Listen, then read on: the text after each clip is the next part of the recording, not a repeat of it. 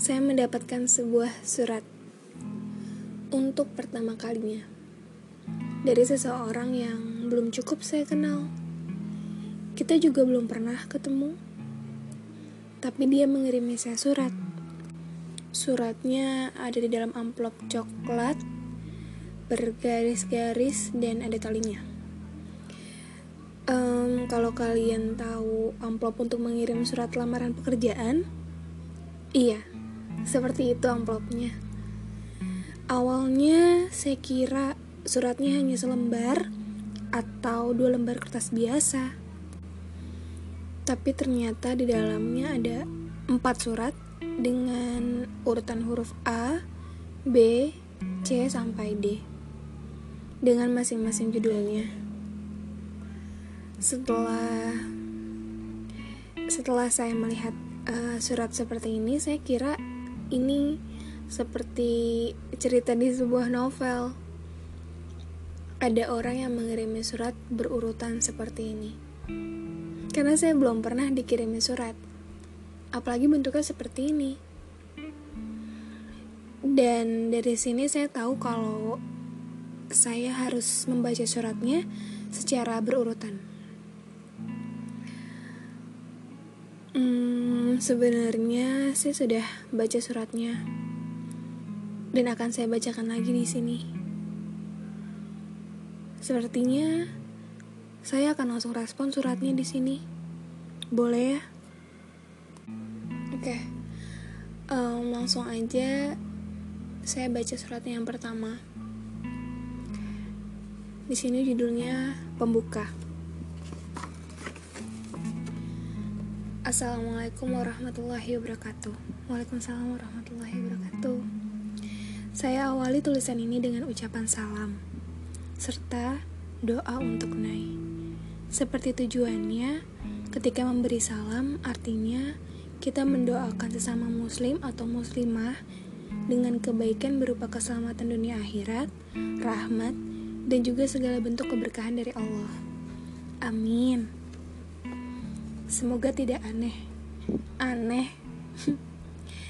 Kenapa menulis? Saya pikir akan lebih mudah diterima. Lebih relate dengan kegemaran Nai. Sebetulnya saya pernah gemar menulis. Kurang lebih bentuknya seperti ini. Tidak berstruktur dalam potongan-potongan kecil pada media yang tidak umum. Tembok, kaca, kayu, dan lain-lain. Pernah pula beriringan dengan notasi. Berarti buat lagu ya? Semoga aku berkesempatan mendengar lagunya ya. Lanjut. Aku baca yang kedua. Um, yang kedua berjudul Kembara. Sedikit tentang saya. Bagian ini saya merasa yang paling sulit.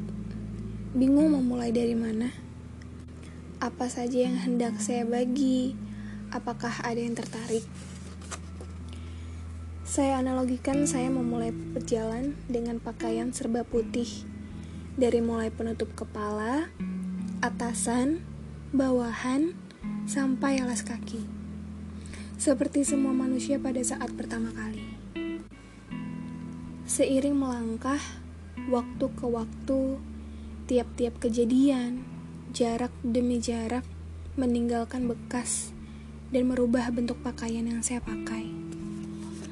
Merubah warnanya, intensitas bahannya, bagian-bagian yang kita tambal karena pernah sobek agar tidak melukai bagian tubuh kita. Belum lagi bekas macam-macam noda yang coba dibersihkan entah hilang tidak berbekas, entah masih ada bercak bekas noda. Singkat cerita, saya pernah berjalan ke pantai. Di batas pasir dan air lautnya, saya membuat rakit agar bisa terus mengarah ke laut lepas. Setelah di laut lepas, saya terusik. Tidak banyak yang bisa saya lihat di sini. Lantas, saya melihat ke bawah, ke dalam air laut. Cukup indah untuk dilihat.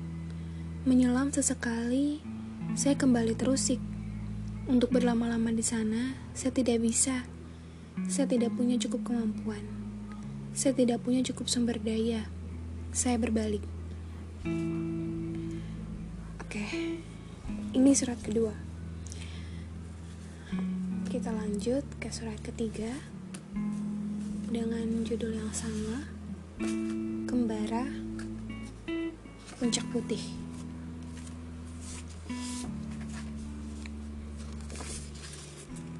Kembali ke pantai.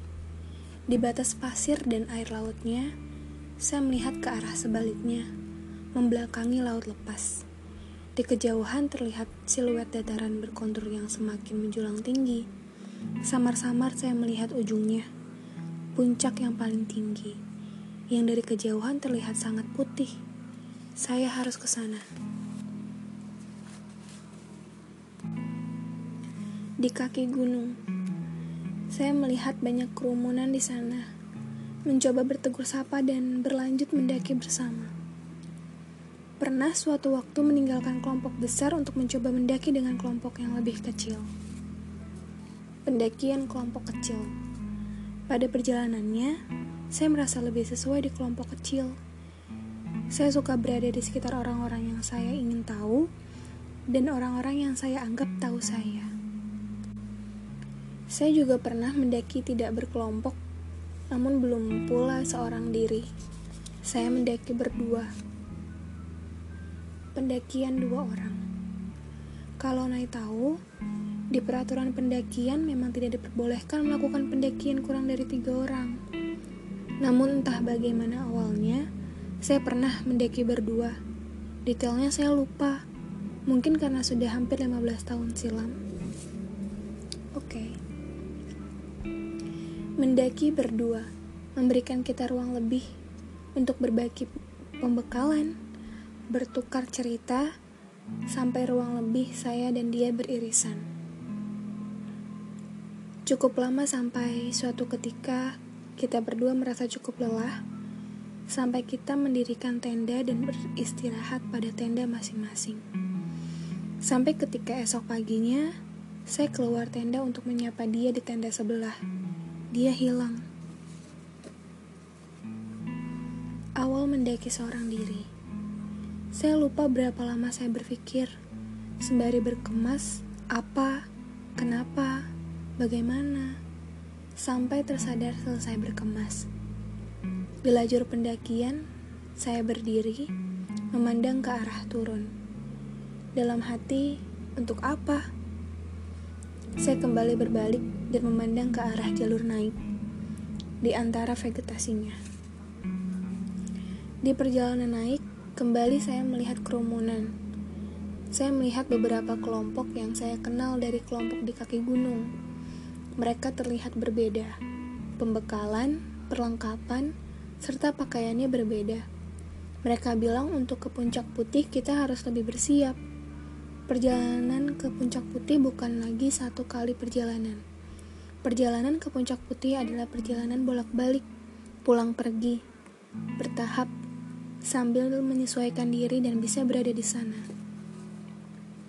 Puncak Putih Saya kini tahu Puncak Putih itu gunung es. Saya semakin terbiasa, sampai saya sedikit takut. Saya takut saya sudah tidak di gunung es saya takut saya adalah gunung esnya. Oh iya, bukannya Nai sedang mengarah ke gunung. Mau mampir. Saya sedang di kaki gunung. Terakhir, surat yang di, berjudul Dengar tentang 2020-mu, tentang awal tahunmu, ulang tahunmu.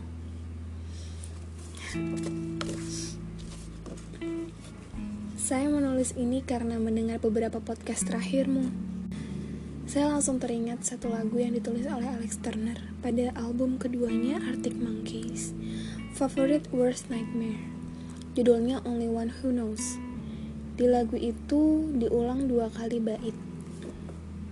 Oke, ini baitnya. And even if somehow we or they could have shown you the place you wanted, well, I'm sure you could have made it that bit better on your own. You are the only ones who know. Ini suratnya yang terakhir. Yang aku lihat um, saat pertama kali dapat suratnya adalah bahwa dia mengeluarkan effort yang cukup besar dengan menulis suratnya menggunakan spidol tidak diketik pasti itu akan lebih capek sih. Jadi terima kasih sudah menuliskan surat. Hmm, terima kasih sudah mendengar podcastku. Dan aku suka cerita puncak putih. Dan iya aku mengarah ke gunung. Mungkin kita bisa ketemu sehat-sehat ya you.